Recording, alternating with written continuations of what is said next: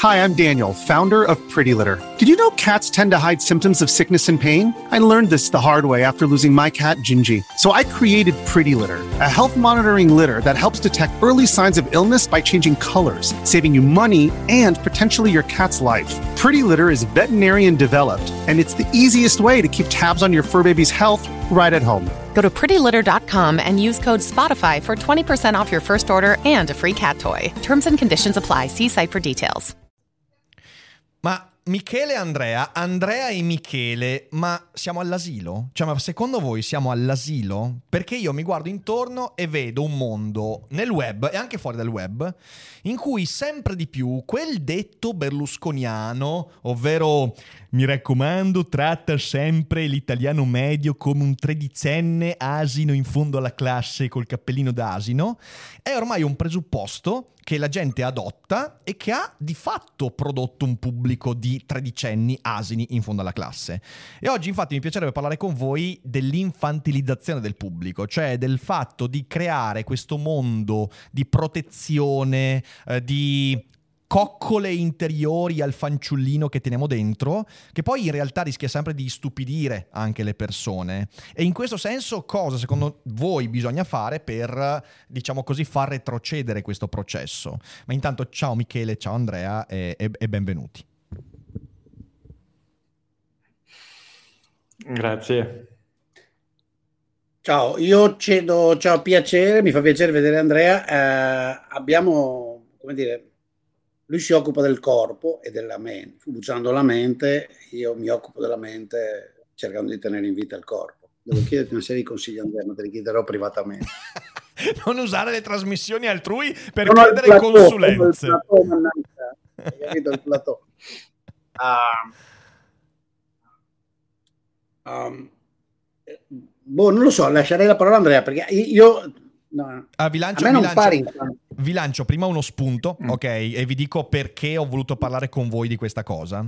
Con voi ho voluto parlare di questa cosa perché voi avete un approccio alla divulgazione e non solo, ma anche proprio al modo con cui approcciate il pubblico, eh, che per me è stato sempre anche, anche di ispirazione, voglio dire, eh, perché voi avete un, un quella ruvidità, quella ruvidezza, e ruvidezza e ruvidità in realtà sono corrette entrambe, credo, eh, che in realtà ricorda al pubblico il fatto che non tutto ci deve piacere, cioè non tutto deve essere gradevole, che per trasmettere un'informazione a volte serve anche il fastidio, serve anche il, lo, svegliate fora, il prenderti per la collottola e dirti guarda che queste cose qua sono scorrette e posso anche non dirtelo in un modo che sia piacevole. Ora Michele è diventato una, una, una diciamo così, eh, un, un, un, master in questa materia, cioè nel senso il ciapara sberloni tutti, no ovviamente con, con il suo savoir-faire. Eh, Andrea ha un approccio approccio sicuramente che non è a quel livello, però anche Andrea nei suoi video le cose che deve dire le dice anche spesso tralasciando quella lezione dei comunicatori contemporanei del fatto che tu devi comunque piacere al pubblico, ovvero devi essere piacevole per il pubblico.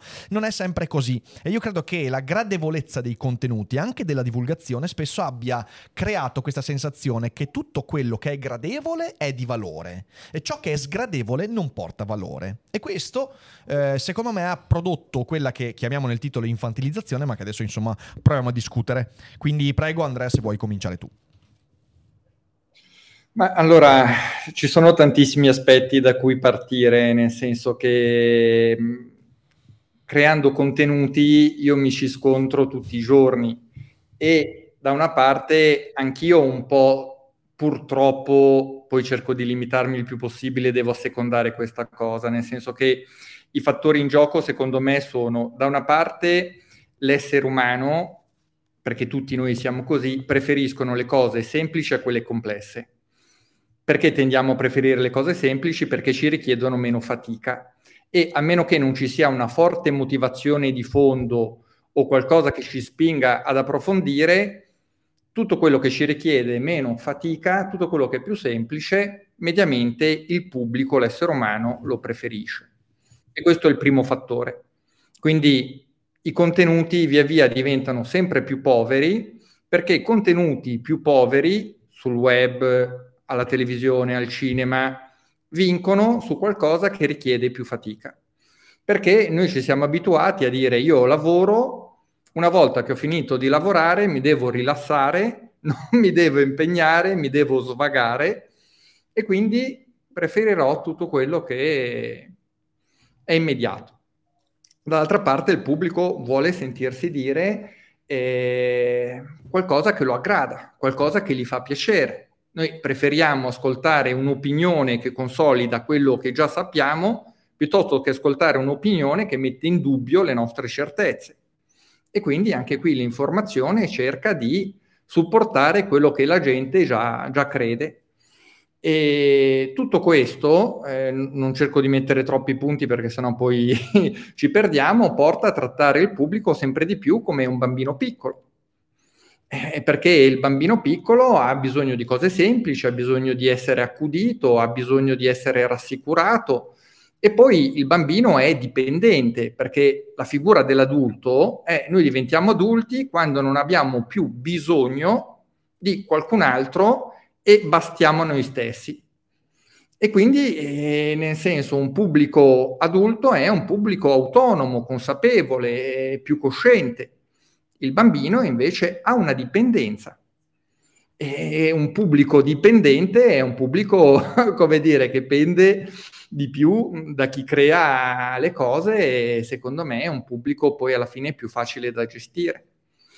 Non è che in tutto questo c'è un disegno del male, eh? cioè nel senso secondo me è proprio il consumatore che sceglie inconsciamente questa strada, quindi non è che c'è un disegno che vuole che la società vada, cioè è proprio potendo scegliere, la maggior parte degli esseri umani ha scelto attualmente questa strada. In Questa questo... è la Certo, certo, certo. Allora, in questo, eh, poi lascio la parola a Michele. Io eh, vo- voglio dire questo perché l'ho detto già prima della, della puntata, però, però, lo ribadisco per chi sta ascolta- ascoltando in differita. Eh, l'argomento della puntata di oggi mi è venuto in mente perché io questo weekend sono stato giù in una fiera. Ok, io partecipo 4-5 volte all'anno, vado a fiere del fumetto, fiere di giochi e via dicendo, che sono posti che in realtà mi divertono perché, perché anch'io ho un fanciullino interiore, anche a me piacciono i videogiochi della Nintendo, anch'io sono una persona ludica e, e quindi mi piace coccolare quella parte di me che è nostalgica, però ho percepito questa cosa, mi sono detto, certo che voglio dire, quel senso di protezione un po' ce l'abbiamo tutti, a tutti quanti piace trovarci in alcuni momenti della vita al sicuro o in una percezione di sicurezza, a tutti piace sentirsi protetti da qualche cosa e tutti quanti abbiamo questo bisogno in alcuni momenti. Non vogliamo trasmettere al pubblico il fatto che bisogna essere dei Superman, invincibili, sempre pronti a tutto. No, in realtà anche noi abbiamo i nostri momenti in cui diciamo "Oh, che bello, mi cullo magari in qualcosa che mi ricorda la mia infanzia e ci mancherebbe". La nostalgia è un sentimento fondamentale. Il problema è che mi sono trovato di fronte a persone che non soppesano questo tipo di cosa, cioè ormai al posto di dire "Io devo vivere la mia vita autonomamente con le mie responsabilità responsabilità, facendo la fatica giusta per crescere, migliorarmi e poi dedico un 5% della mia vita a quella nostalgia, a quel fanciullino perché è bello coccolarsi, via dicendo, fanno l'esatto opposto. Io dedico tutte le mie energie psicofisiche alle cose che mi fanno sentire bambino e poi proprio quando sono costretto, disabituato a farlo, ma quando sono costretto, ecco che allora mi devo impegnare in qualcosa. Di solito sono le costrizioni economiche, il lavoro e via dicendo. In questa disparità enorme c'è un rovesciamento incredibile perché mi sono trovato di fronte a persone di 40 anni, 35 anni anche di qualcosa di più che palesemente vivono in una dimensione di fantasia e, inf- e, fanciullino interiorizzato eppure esteriorizzato. E questa roba qua mi ha messo un po' a disagio. Mi mette a disagio ogni volta in cui vado in queste fiere qua. Non voglio sputare nel piatto dove mangio, ma è una percezione che ho spesso. E questo è l'infantilizzazione, cioè il fatto di aver rovesciato il rapporto fra vita reale e questo, questa, questa, dimensione eterea, eh, idilliaca dell'Eden della nostra infanzia. Michele, non so tu cosa, cosa ne pensi. Ma non lo so, um, ho, ho, dif- ho dire, pensieri diversi a seconda di circostanze diverse. Anzitutto, io credo che occorra fare un po' di distinzione anche degli ambiti. Uh, mm. Ci sono sempre stati ambiti ludici in cui la gente va uh, per divertirsi e essere infantili. Insomma, il Luna Park è sempre esistito e al Luna Park, francamente, anche a 60 anni, se ci vai, ti comporti da insomma, proprio la cosa è stata un po' di mesi fa, mi è capitato di finire per caso vicino a una parte dove c'erano i cosiddetti autoscontri e vedere adulti che ridono come matti, perché boom, questa roba di, di, di, di, gomma, si sbattono con l'altro e dici, ma boh, boh, sarà anche interessante. Eh, quindi dire, quella dimensione lì c'è, la gente le... Eh, il mondo YouTube è strano perché per quanto YouTube abbia oramai una certa età è ancora uno strumento molto nuovo. Uh, le nuove generazioni, lo, le cosiddette nuove generazioni, insomma gli under 30, gli under 40, lo usano molto, gli altri molto meno. Uh, e quindi su YouTube c'è letteralmente di tutto e il contrario di tutto. Ci sono cose seriosissime, sono cose. Quindi io starei un po' attento ai, agli ambiti, perché uh, più che di infantile, la parte sul farsi rassicurare, sì, uh, questa la vedo. Uh, viviamo in un periodo che è palesemente di grandi paure e incertezze, è diventata di moda e questo serve una cosa di capire perché. io continuo a pensare che una buona parte del, del giochetto l'abbia fatta Hollywood e la, e la cinematografia, ma comunque il mondo, la grande maggioranza degli esseri umani amano vivere situazioni di paura, di lotta, di paura, di catastrofi, di cose estreme, i videogiochi, mi dispiace, lo so che siete tutti appassionati di videogiochi, ma mi dispiace, io più li guardo, più... potete raccontarmi quello che volete, che è, è, come scrivere in C++, che è un esercizio di alta filosofia, no, no. e tra lo studio della storia e, e, l'ultimo gioco pseudostorico non c'è alcuna differenza, tutto quello che volete, poi anche di più. Dispiace, a me i videogiochi più li guardo, più sembrano uh, un alimentatore, perché tutti abbiamo giocato alla guerra, tutti abbiamo giocato a fare le botte, tutti abbiamo giocato a, anche a immedesimarci, a fare delle parti non si poteva fare molto, quindi lo facevi da ragazzino, perché da adulto cominciare a far finta di essere il cavaliere a cavallo a 25 anni faceva un po' ridere, no? Adesso lo fai, nel, nel gioco fai il cavaliere a cavallo. Però fondamentalmente hanno una struttura, uh, al di là che alcuni siano leggermente più complessi uh, e richiedono più attenzione, il 93%, eh, 93% ci sono qualche rara eccezione, ho visto, ma il 93% ha una struttura che gira attorno alla paura, al rischio, alla catastrofe, al nemico, all'avversità, alla situazione di difficoltà e così via. Questo induce, secondo me, questo grande bisogno di sicurezza che Andrea ha menzionato, che mi sembra la caratteristica più forte di questa epoca se devo cercare di confrontarla ad altre epoche precedenti di cui ho un ricordo personale diretto, personale diretto, perché poi, sai, a leggere eh, ti leggi le persone che scrivevano appunto negli anni 20, subito dopo la prima guerra mondiale, e ti raccontano storie che sembrano un po' ricordare il presente. Grande incertezza, paure, nazionalismi, uh, identitarismo spinto, ha bisogno di stare tutti assieme in un branco con una bandiera di un colore o dell'altro, quindi a volte ti viene da pensare che ci sia quasi a distanza più o meno di un secolo un ripetersi, però io non lo so, non c'ero. Uh, mentre c'ero quando avevo 25 anni, quando ne avevo 20, eh, che era 40, 47 anni fa, e c'era obiettivamente meno bisogno di, di sicurezza. La cosa più, più, che io trovo più scioccante è questa. Se questo vogliamo vederlo come una forma di infantilismo, è possibile, eh, per carità. Uh, però la gente proprio, la, alla gente, l'espressione gente è, è stupida, Insomma, a una grande quantità di persone quando gli metti in discussione sicurezza si incazzano con te, proprio si incazzano. O addirittura, infatti, a me, siccome lo faccio quasi per divertimento, uh, perché a me è sempre divertito uh, farlo, uh, vieni tacciato di essere negativo, di essere acido. Quante persone mi scrivono, sei un acido sfigato, hai una vita di merda. Uh, e dico, ma insomma, per carità, non è che ho questa vita splendida, ma proprio di merda non mi pare. Io sfigato non mi sento. Però, oh, come che ti vuol te? Dice a casa mia. Sì, no, realmente te lo dice, sei frustrato. Perché? Perché non è così. Cioè, ecco là, e allora gli sembra che gli vuoi, che tu sei un... Avete presente quelli, so, c'era anche in cuore il personaggio, forse Andrea ha un'immagine, no?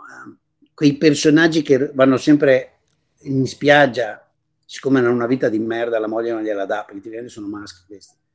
fanno finta di scivolare quando passano vicino al castelletto di sabbia fatto dai bambini e glielo rovinano. Certo, certo, certo. sono rari, non sono molto frequenti, ma esistono. Ecco, la gente tipicamente mi vede come uno così, no? Che sono lì, ho buttato giù il castelletto. Però mh, secondo me, Michele, mi trovi parzialmente d'accordo con quello che dici, perché ogni ambito ha le sue caratteristiche, però per esempio il Luna Park non è che negli ultimi vent'anni, almeno io non frequento molto il Luna Park, però i Luna Park sono cambiati, cioè sono sempre quella roba lì. Invece se noi prendiamo, abbiamo parlato e accennato prima al cinema, cioè se noi guardiamo no, com'era Guerre Stellari e guardiamo oggi nel momento in cui l'ha acquisito la Disney, cosa è diventato Guerre Stellari. Se guardiamo anche nello stesso ambito della Marvel, dei supereroi, come si sono evoluti i supereroi, i videogiochi, come sono cambiati poi nel tempo, cioè all'interno dello stesso ambito, secondo me le cose stanno prendendo una direzione e questa è la cosa preoccupante, perché il posto dove andare a fare il bambino c'è sempre stato, tra virgolette, cioè, adesso magari il carnevale tu che hai una cultura veneziana, eh, però l'idea di ritornare bambino, l'idea di fare, è sempre, un po' c'è sempre stata.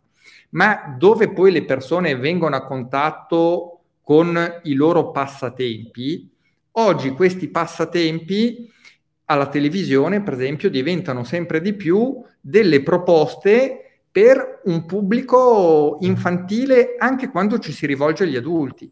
E cioè, la parte che magari io e Eric Dufer vediamo nei videogiochi, la parte ludica, prima veniva presentata agli adulti con dei videogiochi soltanto per adulti. Cioè, nel, nel, nel senso, non so se tu hai mai giocato a Gabriel Knight, la serie Gabriel Knight delle avventure grafiche che c'era una volta. No, diceva Rick. Le conosco, non ci ho mai giocato, no, ma cioè, le conosco, le conosco.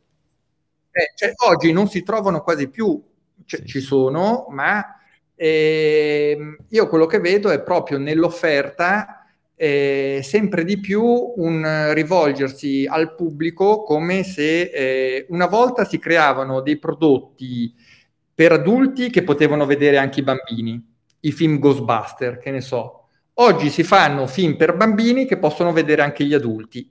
Ecco, e questa è la mia impressione, ma magari sbagliata, ma... Non solo, c'è un ulteriore aspetto in cui When you need mealtime inspiration, it's worth shopping Kroger, where you'll find over 30,000 mouthwatering choices that excite your inner foodie. And no matter what tasty choice you make, you'll enjoy our everyday low prices, plus extra ways to save, like digital coupons worth over $600 each week. You can also save up to $1 off per gallon at the pump with fuel points. More savings and more inspiring flavors make shopping Kroger worth it every time. Kroger, fresh for everyone. Fuel restrictions apply. Questo che secondo me è interessante ed è il fatto che in questi ambiti ludici eh, un tempo eh, il ludismo di questi ambiti era totale, cioè tu in quell'ambito diventavi e tornavi veramente bambino e buona lì, cioè nel senso non è che stavi lì, non è che dovevi difendere, c'era quell'aspetto, c'era quel gioco, quell'ambiente, quel film che giocava sulla nostalgia, di nuovo sentimento assolutamente nobile quando non prende la totalità della tua esistenza. Ehm, e quindi lì mh, perdevi un po', perdevi quel, que, quell'ambito invece di, di, di, eh, di autodifesa che nella vita adulta molto spesso la nostra debolezza ci spinge ad adottare, ok? Eh, non ti sentivi attaccato, ti sentivi invece protetto. Adesso questa infantilizzazione, che adesso cercherò anche di fare un paio di specifiche per far capire meglio cosa intendo, ci porta a vivere questo mondo ludico proprio con quella protezione che ci porta a insultare chi ce lo critica. Cioè, quello che voglio dire è che quando io avevo eh, 12-13 anni, ok, quando giocavo ai, ai, miei primi giochi Nintendo, o quando mio cugino molto più grande di me giocava i suoi giochi Nintendo, se c'era qualcuno che gli diceva sì, ma che cazzo perdi tempo a fare? La risposta era Vabbè, ma è, cioè, è, semplicemente un divertimento. Se adesso lo fai invece, se adesso dici a un trentenne o un venticinquenne ma che cazzo perdi tempo con i videogiochi Nintendo, questo ti dice, cioè questo se la prende veramente sul personale. Cioè l'ambito ludico è diventato un ambito seriosissimo, proprio perché lo usiamo per proteggerci. Un tempo il gioco non era inteso in senso di protezione dalla realtà. Il gioco è sempre stata una cosa accanto alla realtà. Così come la grande letteratura, eh, la letteratura epica e via dicendo, era... Aspetta, aspetta, adesso cerco di, di, specificare. So perché stai facendo di no, Michele, però cerco di essere più specifico. Era, era accanto nel senso che il gioco era un ambito in cui sicuramente non avevi la gravità della realtà, non avevi le responsabilità, però era anche un ambito in cui, eh, per quanto ti lasciassi andare ai romanzi di Heinlein eh, o a quelli di Dick, oppure alla grande letteratura romanza con gli spadaccini eh, del, a, a, cui Don Quixote ha fatto il, il verso, eh, quella cosa lì non è che dovevi proteggerla a tutti i costi, era un ambito ludico che stava vicino alla tua vita e tu potevi mantenere la vita in maniera totalmente parallela, imparando qualcosa. Adesso non è più così. L'ambito ludico ha inghiottito la realtà e questo lo si vede in un termine che secondo me è molto, che io vedo in maniera molto preoccupante, che è il termine gamification, cioè tutto quanto, dall'allenamento fisico all'apprendimento delle lingue, al produrre contenuti di qualsiasi tipo, deve diventare un gioco. E questo è il modo perfetto per togliere di senso al termine di gioco. Cioè il gioco è un laboratorio nella vita che ti permette di sperimentare elementi della vita che in un altro ambito non potresti sperimentare. Fondamentalmente questo è il gioco. Se giochi a risico, a risico puoi farti la guerra senza fare veramente la guerra e tu entri in conflitto sperimentando il conflitto in un modo in qualche modo neutralizzato. Questa cosa non avviene più proprio in virtù del fatto che siamo sempre infanti e non c'è più un esterno rispetto al gioco, perché la vita stiamo trasformandola tutta quanta in un gioco e questo è il modo perfetto per non giocare più fondamentalmente. Prego Michele, dimmi. dimmi. Se Andrea mi lascia mi infilerei, no, non la vedo proprio così. Cioè, vedo, vedo, proprio altri elementi. Anzitutto, oppure, uh, cioè, metto però, dico quello che vedo io. Vai. Uh, senza andare a fare la parte negativa. Uh, allora, secondo me, la, i due fattori, detto quello che ho detto prima sul desiderio di molte persone di non farsi contraddire, di mantenere sulla increasing stubbornness, come la chiamiamo con i miei due coautori, tra l'altro vi divertirà sapere che da circa un anno e mezzo sono lì che batto e ribatto cercando di far funzionare un modellino di scelta politica basato proprio su questo, cioè sulla ridursi della tolleranza delle persone alle opinioni diverse da loro e sul desiderio di sentire solo cose che ti confermano o, delle tue opinioni eh, di partenza o comunque nel dare più peso a ciò che ti conferma nelle tue opinioni di partenza. Quindi io su questo sì, eh, visto che siamo d'accordo non ci ritorniamo. Uh-huh. Sarebbe interessante riuscire ad avere una teoria dei fatti, delle ragioni di perché sia così e sia molto così, più, molto di più che negli anni 60, 70 eh, e, e, anche anni 80 in parte. Però è così, credo che, che sia proprio un fatto. Su invece la ludicità e il trasformare tutto in gioco ho una visione un po' diversa. Da un lato c'è una cosa banale, a, a mio avviso, si chiama tecnologia e cambio tecnologico. Le persone eh, sono figlie della, della tecnologia esistente, di quello che esiste quando nascono e crescono. E si vede obiettivamente che la percezione della fatica, la percezione della vita come fatica, delle cose da fare, cambia nel tempo, perché cambia nel tempo il tuo rapporto personale con la fatica. Uh-huh. Uh, su questo io proprio non ho dubbio.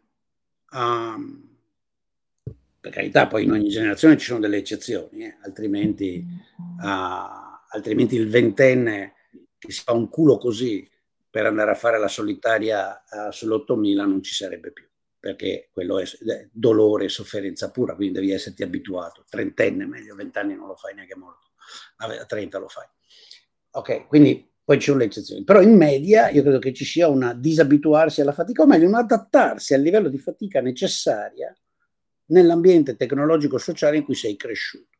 Quindi, eh, non lo dico per fare l'eroe, mio padre era uno che non aveva neanche la zappa, viveva in una casa dove il pavimento era di uh, fango battuto, di terra battuta, e c'era la cosiddetta stufa economica il cui fumo usciva dal buco del, della, non c'era il camino, c'era proprio il buco nella, nel tetto del casone e per lui gli standard di fatica di vita quelli erano. A me era già un po' meglio, uh, c'era il camino, uh, il cesso è vero era fuori, però mi hanno messo la zappa in mano a sei anni, però era una zappa. ah, sono anche andato a scuola e a sei anni mi hanno anche trovato una bicicletta rotta e ho imparato a andare in bicicletta. E quindi credo che questa cosa sì sia vera e che questo allarghi il tempo del gioco. Gli esseri umani hanno sempre voluto giocare. Uh-huh. E, obiettivamente il paradiso, l'Eden, i sogni, no, sono quelli. I carnevali a questo erano i, i momenti sacri eh, in cui si rompeva no, la realtà e addirittura i vincoli di autorità e di potere svanivano e ci si poteva beffeggiare anche del Papa, anche del Cardinale, anche del, e si poteva vivere la, la, pura ludicità, sono sempre esistiti. Il cambio tecnologico e la ricchezza li ha allargati, li ha allargati enormemente. Ora possiamo anche decidere che li abbia allargati e appartenendo a un'altra generazione a me sembra che li abbia allargati a dismisura in modo tale che ha reso tutti un po' rammolliti. Sono d'accordo se è qui che vogliamo... eh, la tendenza mia è sì, siete tutti un po' rammolliti, ma vaffanculo. Cioè, però, però qui viene uno e dice sì, dire, ma sei un boomer di merda, cioè sei nato nel 56, cazzo vuoi. Uh, e quindi per carità, magari è così. Ecco, questo cambio sì, lo spazio della non fatica e quindi del gioco, quindi eh, si è allargato. Il secondo elemento, che invece è straordinariamente eh, nuovo in un certo senso, anche se pure questo un po' l'avevamo immaginato, è che alla fine, e questo si collega a quel colloquio che abbiamo provato ad avere con Adriano l'altro giorno, immaginare è diventato vivere. Uh-huh. E questo è il grande potere del, del, dell'immagine visiva, del, del meta, del meta world. Certo. E sì, io sono convinto che forse io non lo vedrò, ma voi sì. Eh, credo che Rick sia un po' più giovane di Andrea, quindi Ricco e i figli di Rick, se dovesse averli, di sicuro vivranno in un mondo in cui una grande quantità di persone si appagherà enormemente di vivere giocando. Uh, e di avere sensazioni che gli sembreranno meravigliose, di aver scalato l'Everest, di essere diventato Andrea Biasci sollevare chili con muscoli perfetti, invece sono delle mezze seghe chiuse in casa, piegate, eh, che si fanno di, di, di, sostanze che aiutano a mettersi la maschera e a pensare di essere Reinhold Messner che, che in sandali fa il Nanga Parbat. Peraltro su questo proprio, proprio, ieri Apple ha presentato il nuovo, il nuovo VR, il sistema di VR che è, che è, qualcosa di devastante e che è, è interessante perché, vabbè, faccio solo questo, questo, cenno perché mi ha fatto molto riflettere. Eh, c'è un, uno youtuber americano che io seguo per le recensioni di questi strumenti eh, perché a un certo punto nella presentazione di Apple dicono, eh perché questo ha un sacco di sensori e mostrano un papà con il sensore addosso che sta filmando con il sensore il compleanno delle figlie e il recensore che è uno che peraltro di tecnologia ne mastica tantissimo perché dice cioè nel senso è uno che vive di quello gli dice sì ma cioè, questa roba qua mi fa un po' strano perché va bene filmare tutto, ma le tue figlie che cazzo di ricordo avranno di te con sto sensore addosso? E a un certo punto ti guardo e ti dico, papà, ma che cazzo c'hai in faccia? Ed è verissima questa cosa qua. Questo per dire che in realtà io sono d'accordo con quello che dice Michele, perché andiamo verso un mondo in cui la virtualità ci permetterà di avere una popolazione sempre più appagata del gioco, inteso come direi sostitutivo della vita. Però questo poi, e qui entra nell'ambito di Andrea e io passo la parola a lui, ha delle ripercussioni. Perché? Perché io posso tranquillamente avere tutto un sistema di vita che mi convince con un visore di VR che mi sto facendo i muscoli come Brock Lesnar e sono forte come eh, Manute Ball e posso arrivare, eh, certo. Però poi alla fine tutto questo ha degli effetti. Cioè a un certo punto la vita quella al di fuori della virtualità bussa alle porte e, e, ti dice delle cose, ti dice delle cose. Nell'ambito fisico, per esempio, ti dice delle cose. E la domanda che faccio ad Andrea è, in, questa, in questo panorama di quello che abbiamo chiamato infantilizzazione, gamification, chiamiamola come vogliamo, la, la realtà bussa poi alle porte, secondo te? Cioè, è sostenibile un mondo in cui il gioco diventi la vita, secondo te?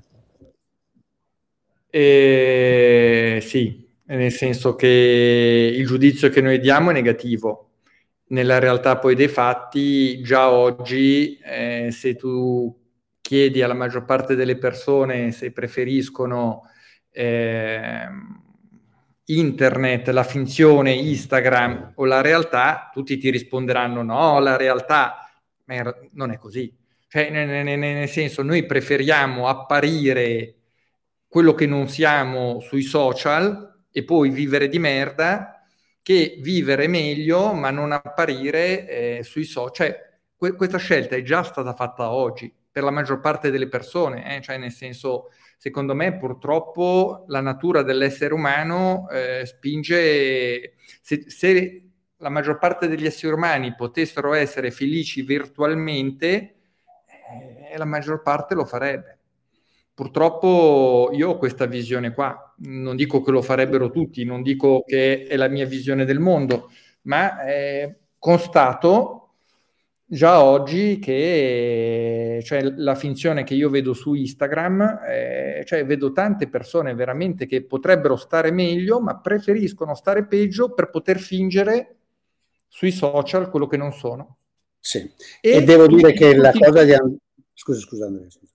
No, no, no, vai, vai, vai. No, volevo solo aggiungere una delle ragioni. Io ho, ho, seguito il tuo canale, ti ho scoperto indipendentemente. Mi è piaciuta la V, poi mi è piaciuto il Ciao Londra e poi ho ascoltato un attimo, siccome sono uno che ha cercato di mantenersi in salute e fare un po' di sport nella vita, ti ho scoperto giusto nella fase in cui avevo, avevo ceduto per effetto della mia anca, ho detto ho bisogno di un motivatore, sto signore. E mi piaceva il fatto che tu dici le cose come stanno, cioè ragazzi non rompete il cazzo. Cioè. Ed era affascinante in quella fase quanta gente poi ci incontri. Io credo che lo, quello che fa Andrea sia in un certo senso proprio il litmus test. Perché lì c'è poco da fare. Vuoi essere in forma? Non ci sono santi. Le diete magiche contro cui lui giustamente no, sono delle puttanate. Ed è vero che è strapieno di gente che te le racconta che le fa. E li guardi e dici, ma porco Mario, porca ma la, guarda porca la dieta che hai, porca. Ma, ma, guarda che pensa che, che l'altro giorno ti ho detto andiamo a fare un giro in bicicletta al quindicesimo chilometro mi hai detto ce la faccio più ma come ce la fai? Bisogna farne 120 testa di cazzo cioè, ma non eri in forma che ti eri allenato. Sì no vabbè però e allora vai sono ecco però ha ragione lui. Prego prego. E volevo solo dire che te, nel tuo eh, caso nelle diete l'apparenza in realtà è drammatica e la gente si attacca all'apparenza. Sì, è così, cioè nel senso le persone preferiscono continuare a credere in diete che non funzionano piuttosto che accettare la realtà e farsi il culo e ottenere risultati. E io mi scontro tutti i giorni con, con, questa cosa qua di persone che non hanno risultati ma continuano a perseverare perché è meglio continuare a credere in una cosa che gli illude che eh, accettare la realtà e rimboccarsi le maniche. E purtroppo io lo, lo, vedo già oggi. Lancio, lancio, allora l'ulteriore spunto. Eh, il lavoro che facciamo mi metto dentro anch'io perché nell'ambito di divulgazione filosofica cerco di essere il meno consolatorio possibile nei confronti del mio pubblico, anche se la filosofia stessa è utilizzata da molte persone per sentirsi saggi pur non avendo letto neanche le parole scritte dalla nonna sulla carta igienica, eh, quindi insomma diciamo che si cerca di farlo così, eh, in tre ambiti diversi, quindi cerchiamo di farlo eh, noi cerchiamo di spingere per una visione diversa. E allora il punto è questo, il punto è perché lo facciamo? Perché se eh, una cosa che io ho sentito molto spesso nel corso della mia, della mia, carriera qui su YouTube negli ultimi anni, ma non solo, insomma sul web in generale, è quanto sia molto conveniente ai miei occhi cominciare a fare un'altra cosa, cioè sarebbe molto conveniente per me cominciare a fare tipo dei corsi su come diventare felici. Puoi essere felice nella tua vita, puoi eliminare tutti gli attriti, poi ti insegno come. Io comincerei a fare i milioni se cominciassi a fare una roba del genere. Non riuscirei a guardarmi allo specchio la sera, ma cazzo, il mio conto in banca mi direbbe non guardarti allo specchio, ti metteremmo una webcam che distorce la tua immagine, tanto avrai i soldi per farlo e via dicendo. Ehm, noi però perseveriamo nel fare questo e mi sembra che noi perse- perseveriamo nel fare questo perché riteniamo comunque più conveniente sul lungo periodo riuscire a persuadere almeno una piccola porzione di persone del fatto che non è desiderabile vivere la vita come gioco, la vita come virtualità. E perché lo facciamo? Non soltanto per avere più nostri simili, non credo sia questo. Credo sia legato al fatto che siamo convinti, io sono convinto, che per quanto oggi sono, sono, sono eh, d'accordo quando dite che la maggior, la maggior, parte del pubblico desidera quella cosa gradevole, desidera quella virtualità, però siamo anche consapevoli che non è una cosa sostenibile. Cioè non è sostenibile una società in cui la grandissima parte delle persone si adagia in quel tipo di visione del mondo. Perché?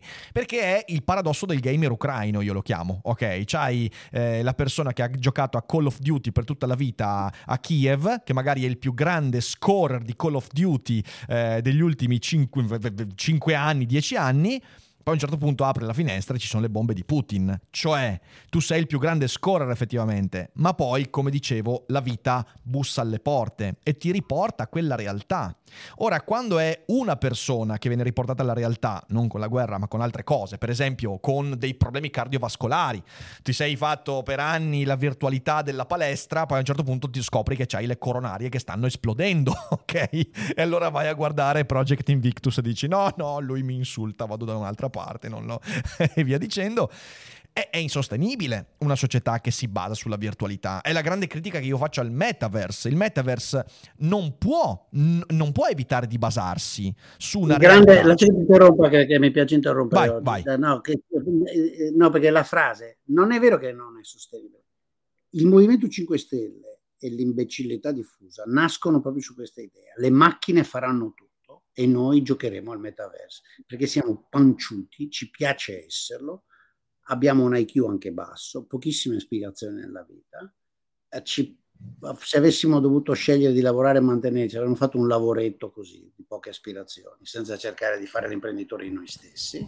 È bellissimo che ci sono queste macchinette che mi permettono di lavorare un'ora al giorno e guadagnare una roba minima e vivo nel metaverso. Sto descrivendo tutti, non tutti, ma sto descrivendo un 50%. Sì, forse anche di più. Però quel 50% eh, non può diventare un 90%, un 95%, un 100%, cioè quella è, la, è quando parlo di sostenibilità. Perché non funzionano così, cioè nel senso la, la, la realtà c'è anche se fingiamo di non vederla. A me questo pare che sia Vacanze in Sicilia o in Sardegna. Con i traghetti GNV viaggi in relax, porti tutto quello che vuoi e ottieni super vantaggi. Col nuovo programma Fedeltà MyGNV accumuli punti viaggiando, ricevi un cashback del 20% e tanti sconti a bordo. Non c'è modo più conveniente per andare in vacanza. Scopri i dettagli su gnv.it. Cioè, però posso dirti che se guardiamo le scelte politiche dell'elettore italiano medio, cioè, lo sappiamo che non è sostenibile, ma continuiamo a far finta di niente. Non voglio citare Len eh, che dice questa è la storia dell'uomo che si butta dal palazzo di cento piani e cadendo per farsi coraggio continua a ripetersi fin qui tutto bene, fin qui tutto bene, il problema non è la caduta ma è l'atterraggio. Ma eh, nel, senso anche nelle scelte politiche poi elettorali, eh, cioè, si preferisce perché è l'uomo che ha fatto così, preferisce un piacere piccolo ma immediato che un piacere più grande eh, ma futuro e là nel tempo. L'uovo oggi e non la gallina domani. Eh, per rispondere alla tua domanda, secondo me la risposta romantica è perché battersi solo quando la vittoria è certa e quindi uno lo fa eh, perché alla fine uno decide di prendere delle battaglie eh, anche se eh, probabilmente non le vincerà. Dall'altra parte, eh, secondo, la, la, risposta che mi sento di darti io è perché io sono egoista, cioè io faccio sta roba qua perché a me sta roba piace, certo. cioè perché ne, ne, io mi sento gratificato e vaffanculo a tutto il resto. Cioè, non è che lo faccio per calcoli, per, eh, mh, mm, perché voglio un mondo migliore, perché voglio i miei... Cioè, io lo faccio per me stesso, perché eh, io sono fatto così e non potrei fare altrimenti.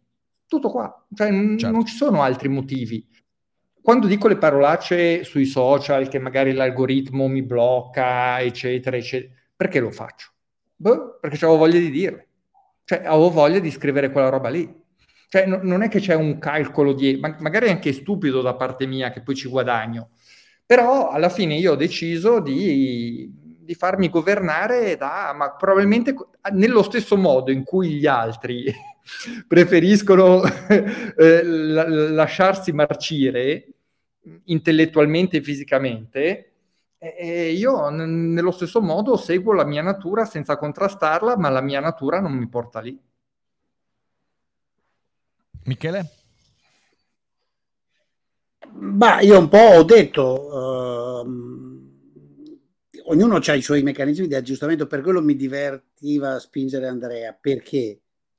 Perché lo specchio, la bilancia, il fiatone, la sonnolenza, le low performance a tutti i livelli, eh, quelle sono difficili da, come dire, da, da, convincere il metaverso che ti convinca che non sono vere, come dire, lì sbatti proprio in faccia, no? E, mentre su cose so, di cui mi occupo io uh, è più difficile, no? Uno può continuare a dirmi, appunto, uh, che non c'è nessun problema, che vedi, insomma, siamo arrivati al 150% del debito, abbiamo continuato per altri 30 anni a fare l'opposto delle politiche che voi eh, impazziti dite e, e, insomma, e non siamo morti, no? Quindi è più difficile testare certe affermazioni globali. Quella personale, proprio lo, la condizione fisica no? ah, e di salute di cui Andrea si occupa è, è più brutale.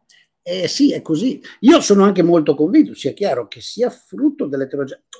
Ecco, in parte credo che vediamo molto questa cosa qui, perché è diventata possibile, ma ritorno al tema di prima. Su questo eh, Rick lo sa perché mi, mi, ha sentito altre volte, io su questo finisco sempre questa, a questo stesso tema. La società di massa, di massa per davvero, in cui una valanga di cose che una volta erano riservate solo all'elite, sono diventate possibili a tutti, come fare lo sport, appunto, a, o studiare, leggere, viaggiare. È brutale da questo punto di vista, perché rivela proprio le differenze intrinseche fra gli individui. Tutti potrebbero fare tranquillamente un minimo di attività fisica sana e quanti lo fanno? Pochi. E secondo voi perché? Eh, perché ci sono delle caratteristiche personali che ti motivano. Tutti potrebbero avere accesso allo studio, eh, a un certo tipo di cultura, interrogarsi, ad apprendere, e solo una piccola percentuale lo fa. Perché? È perché gli altri non ci trovano piacere. E questo di nuovo punta a delle caratteristiche individuali che sono quelle che sono. La maggioranza degli umani è abbastanza, come dire, mediocre. Non, bravo, non trova molto piacere né nell'eccellenza fisica né in quella intellettuale né, gio- né nel giocarsi le palle a volte prendendo qualche rischio nella vita, trova più piacere in raccontarsela. Credo che sia questo. Io così la vedo, se capisco anche Andrea la vede così. Ah, mettiamola così. No, no, ma io... dico, dico questa cosa. Vai, vai, vai tu. Andrea. Veloce, veloce. A me sempre mi affascina come il diabete è una malattia che puoi curare con i farmaci, ma che è progressiva se non adotti uno stile di vita che ti porta nell'altra direzione. E, e, eppure quasi nessun diabetico cambia il suo stile di vita. Cioè, qua, qua, quasi, cioè, nel senso, alcune persone arrivano a farsi amputare i piedi. Cioè, nel, nel, senso, arrivi veramente a ucciderti piuttosto che far fatica. Perché finché si tratta di prendere la pillola, lo fanno tutti. Ma poi quando ci, si tratta di non bere, muoversi, eh, cioè, ma piccole cose, cioè, ne, la cosa veramente affascinante è che non è che servono sforzi immani, gesta eroiche, basterebbero piccole rinunce quotidiane, che il 95% della popolazione non vuole fare. Sul discorso... Questo, eh, eh, allora, questo, questo è, è, è, vero. Um, vorrei fare un ragionamento sul discorso che ha fatto adesso Michele, perché, allora, mettiamola così, io ho sempre visto, eh, perché analizzando me stesso me ne sono accorto, che tutti noi siamo fatti di diversi aspetti che vanno a diverse velocità. Voglio dire, eh, se analizzo la mia vita, io mi rendo conto che in alcune cose riesco ad eccellere, sono più motivato, più spinto e via dicendo, in altre cose sono più mediocre. E quindi io credo che tutti quanti noi nella nostra vita possiamo eh, accorgerci di aspetti di mediocrità. C'è chi è mediocre nella costruzione di relazioni umane, per esempio. Magari eccelle nell'ambito mh, dello sport oppure della, de, de, de, dell'imprenditoria, del, del, dell'arte, via dicendo. Altri che sono degli eccellenti, eh, degli eccellenti amici, che sono eccellenti nella capacità capacità di stare vicino agli altri quando soffrono e via dicendo, invece sono mediocri in altri aspetti. Mm, se io prendessi il discorso di Michele così com'è e, e si collega al discorso che faceva Andrea sulla ognuno ha la sua natura, rischio di avere una distorsione prospettica che mi porta a dire le persone sono così e basta. Però in realtà, nella mia esperienza, le cose non sono così nette. Perché? Perché perché in realtà io ho visto molte persone e anche a me è capitato che o per esperienze, soprattutto per esperienze, o per anche qualcosa che imparavano lì fuori, sono riuscite a modificare aspetti di mediocrità che ieri avevano e che poi magari hanno allargato. Ora, di nuovo, io sono d'accordo con quando dice Andrea, io faccio quello che faccio perché mi diverto. Ma lo faccio anche, io devo ammetterlo, non è un fine altruistico, ma una delle cose che mi spinge è il fatto che io credo che le persone si possano rendere conto a volte, in alcune condizioni, delle proprie mediocrità e che in alcuni casi, non quelli in cui sono radicate in modo assolutamente inestirpabile, ma quando sono mediocrità legate per esempio a miopie eh, educative, eh, a esperienze magari che ci hanno convinti di cose sbagliate, si possano anche un minimo, uso una parola brutta, sì però usiamola, raddrizzare queste cose. Nel mondo, uh. di, nel mondo di meta, questo diventa molto più difficile, perché ecco che ritorna il discorso di prima. Quando tutto quanto diventa un gioco virtuale, allora lì sì, io mi prenderò sempre come una unica proiezione della mia volontà. Allora lì sì non riuscirò più a gestire, ma nella realtà dei fatti poi, eh, faccio un esempio mio, ok? A me, io da un mese e mezzo a questa parte circa non sto più toccando un goccio di alcol. Perché? Perché mi è venuto fuori uno steatoma, ok? Ho avuto un piccolo ematoma sopra il fegato, quella roba lì è legata al fatto che negli ultimi 6-8 mesi avevo aumentato di un bicchierino a settimana il mio, eh, il mio mh, mm, comportamento, diciamo così, la mia vicinanza a sostanze alcoliche. Appena l'ho visto mi sono spaventato, ho detto, eh no cazzo, qui via completamente l'alcol. Vi posso assicurare che 6-7 anni fa, se mi fosse successo, mi sarei fatto piuttosto tagliare i piedi che non eliminare l'alcol.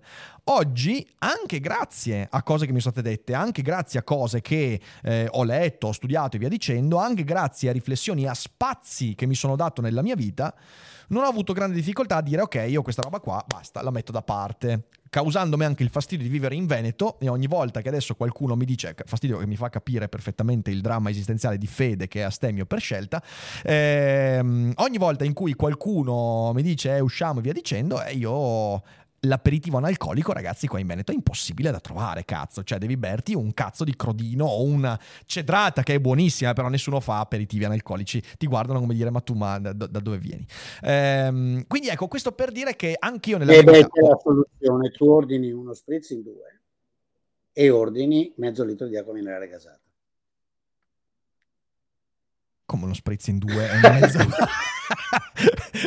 no, non far confusione. Io ti spiego quello che facciamo io e qualcun altro. Bravi. Se proprio c'è da fare lo spritz, va così. No, e quindi, e quindi ecco, eh, cioè nel senso, io sono un po'... Però ricordati che ha detto, ha detto Andrea 24 grammi, sono accettabili. Non ho capito perché è sparita la voce. 30, ha detto Andrea? Diglielo tu, Andrea. No, eh, sono le dosi consigliate di alcol eh, allora, di, di, di, diciamo questo, che adesso vabbè, è un altro argomento. Si è visto che non c'è una dose sicura di alcol e nella quotidianità, eh, poi se ti bevi un bicchiere a settimana non succede niente.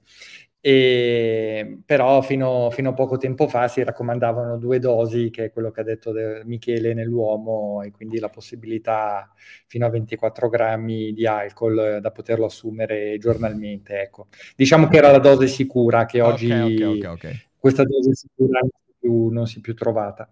Però secondo me, Rick, cioè, sai cos'è? Nel senso che io quello che constato è che quando qualcuno è tosto e gnocco in un settore ha comunque del transfer anche in altri settori. Cioè, nel senso, se tu hai dimostrato di avere volontà da qualche parte, puoi scegliere di non farlo, ma questa volontà ti permette di essere cazzuto anche da qualche altra parte. Se tu sei mollo, normalmente sei mollo a 360 gradi. Questo sono è totalmente d'accordo. Eh, sono, da questo punto di vista, io lo, eh, ha, ha molto a che fare con cui e anche a che fare con certi aspetti di disciplina e di controllo delle emozioni, delle emozioni negative. Quelle... Io noto che è così, io ho notato esattamente quello che dice eh, Andrea, e con un'unica eccezione, e cioè nel cosiddetto mondo dello show business più, business, più show, in cui hai comportamenti tipicamente che vorremmo chiamare creativi, no? del rock and roll, del cantante magico, eccetera, si accompagna a anche un resto del vivere piuttosto abbandonato. Uh, e, se volete chiamarlo dissoluto, ma non, non, ci voglio mettere una dimensione morale, è semplicemente um, è così. Eh, ecco lì, eh, specialmente negli anni in cui vivevo a Los Angeles, che un po' questa gente l'ho frequentata, ho visto delle persone strane. Erano, però erano persone, infatti, che mi sembravano tutti psicologicamente non molto stabili, tutti molto monomaniacali, uh, tutti da un certo punto di vista tecnico con patologie psicologiche, magari non particolarmente dannose, che gli permettevano di essere le esplosive persone che erano sul campo. Um, negli altri campi invece io vedo proprio la correlazione che dice Andrea, um, la, la, capacità di controllare le nostre pulsioni negative, che sono sia quelle autodistruttive che di lasciarci andare, di aver paura, di non crederci, di adattarsi, di essere timorosi e di essere fondamentalmente pigri. No go by. Anche perché la pigrizia, insomma, è questo di nuovo, lo sport è una delle cose, insomma, um, vabbè, Andrea lo sa meglio di me, infatti credo esista anche la spiegazione proprio biologica. Il meccanismo di addictive allo sforzo è bestiale. Chiunque abbia studiato seriamente, intensamente, chiunque abbia fatto sport seriamente sa che è addictive cioè come una droga. Certo. Passata la fase del, della fatica, è piacere puro e quando non lo fai ti bianca quel, quella fonte di piacere. No? È che eh, allora, allora, io, io eh, cap- Il problema è che bisogna passare alla fase della fatica e, la, e, e alla fase della fatica molti rinunciano. La grande rinunce sono tutte lì, anche nella, nel mio lavoro. Anche nel mio lavoro. Dov'è che la gente cede? La gente cede lì, tra, ecco, tra il, tra il quattordicesimo e il, e il, ventesimo piano, no? cioè sono in salita in questo caso, non in caduta. Um, che non, no, non ce la faccio più e molli. Uh, molli perché tendono però no, non lo so, allora mettiamola così, ciò che non, ciò, secondo me ciò, ciò, in cui differiamo in questa cosa, è bello, che fuori una bella differenza, secondo me è una differenza di, di, visione antropologica, cioè nel senso io ho delle esperienze, io posso farvi de- degli esempi, eh, faccio un esempio, ok, che, che è inerente il, il, lavoro che faccio io, che fate anche voi, insomma in modi diversi. E io conosco persone che sono patologicamente pigre, eh, patologicamente pigre significa che sono ripugnate dall'idea di fare un lavoro così come diciamo così, lo intendiamo noi come un lavoro, eh? e per perseguire questo hanno scelto di fare la strada dell'influencer. Lo fanno bene ed è un lavoro che porta loro molte più fatiche, molte più cazzi, molti più, molti più, più stramazzamenti rispetto a qualsiasi altro lavoro. Eh, quindi, prima di tutto, eh, io credo che se uno che ha quel tipo di mediocrità trova l'ambiente, il contesto giusto, riesce comunque a contraddire quel tipo di mediocrità. Io l'ho visto accadere, cioè di nuovo è aneddotico e eh, quindi non possiamo trarne una letteratura, però è aneddotico, io ho visto delle cose. E poi dall'altra parte io, eh, questo è un presupposto antropologico secondo me, io eh, credo, se, se, non fossi convinto di questa roba qua veramente mi metterei a, a vendere corsi come quello di retorica di Sgarbi. Eh, semplicemente mi sembra mi sembra che si possa lavorare su quelle mediocrità, cioè l'idea che uno abbia una mediocrità eh, e che questa poi travasi in tutto il resto della sua vita e che in qualche modo, poi so che non la pensate così, però in qualche modo ci si possa fare ben poco, non lo so, non mi convince. Non mi convince, in primo luogo, ripeto, per la mia esperienza con me stesso. Eh, mi ritengo una persona che in una certa epoca della sua vita è stata, è stata, enormemente mediocre, pigra e ha fatto un sacco di cagate per quella pigrizia. Poi a un certo punto si è dato certi spazi, ha avuto delle esperienze che l'ha un po', eh, che le ha un po' rimesso in sesto. D'altra parte, eh, se noi prendiamo non l'individuo come mediocre, ma i comportamenti come atti di mediocrità, secondo me possiamo, si, si, possono ancora trovare nelle persone che magari non riescono a fare qualche cosa, degli spazi per fare altro in altri ambiti. Ho questa percezione, però credo sia un presupposto antropologico, è molto difficile da dirimere questo perché è un po', un po una sorta di assioma eh, e, e, che quindi è indimostrabile, non possiamo farlo nella letteratura, non c'è, come dice molto spesso il, il, l'experimentus crucis, eh, eh, experimentum crucis, quindi ecco, mm, sì, credo sia una differenza questa nelle nostre visioni.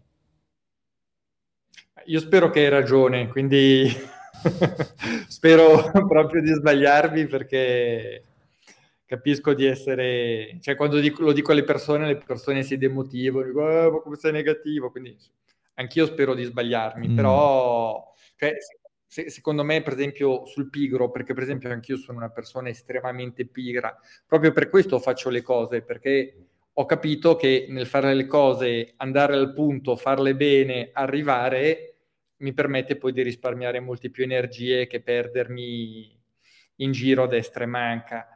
Dall'altra parte poi l'influencer che dicevi che nel momento in cui inizia a fare un determinato percorso ha molti più problemi e molte più fatiche, lì secondo me il bias dei costi sommersi che una volta che hai iniziato fermarsi è molto più difficile che continuare ad andare avanti. Quindi eh, anch'io tornando indietro dico minchia cazzo tu, cioè tutte ste beghe ma chi cazzo me l'ha fatto fare? Il problema è che ormai quando ti trovi dentro certo. è molto più faticoso uscire certo. che continuare certo, certo, certo.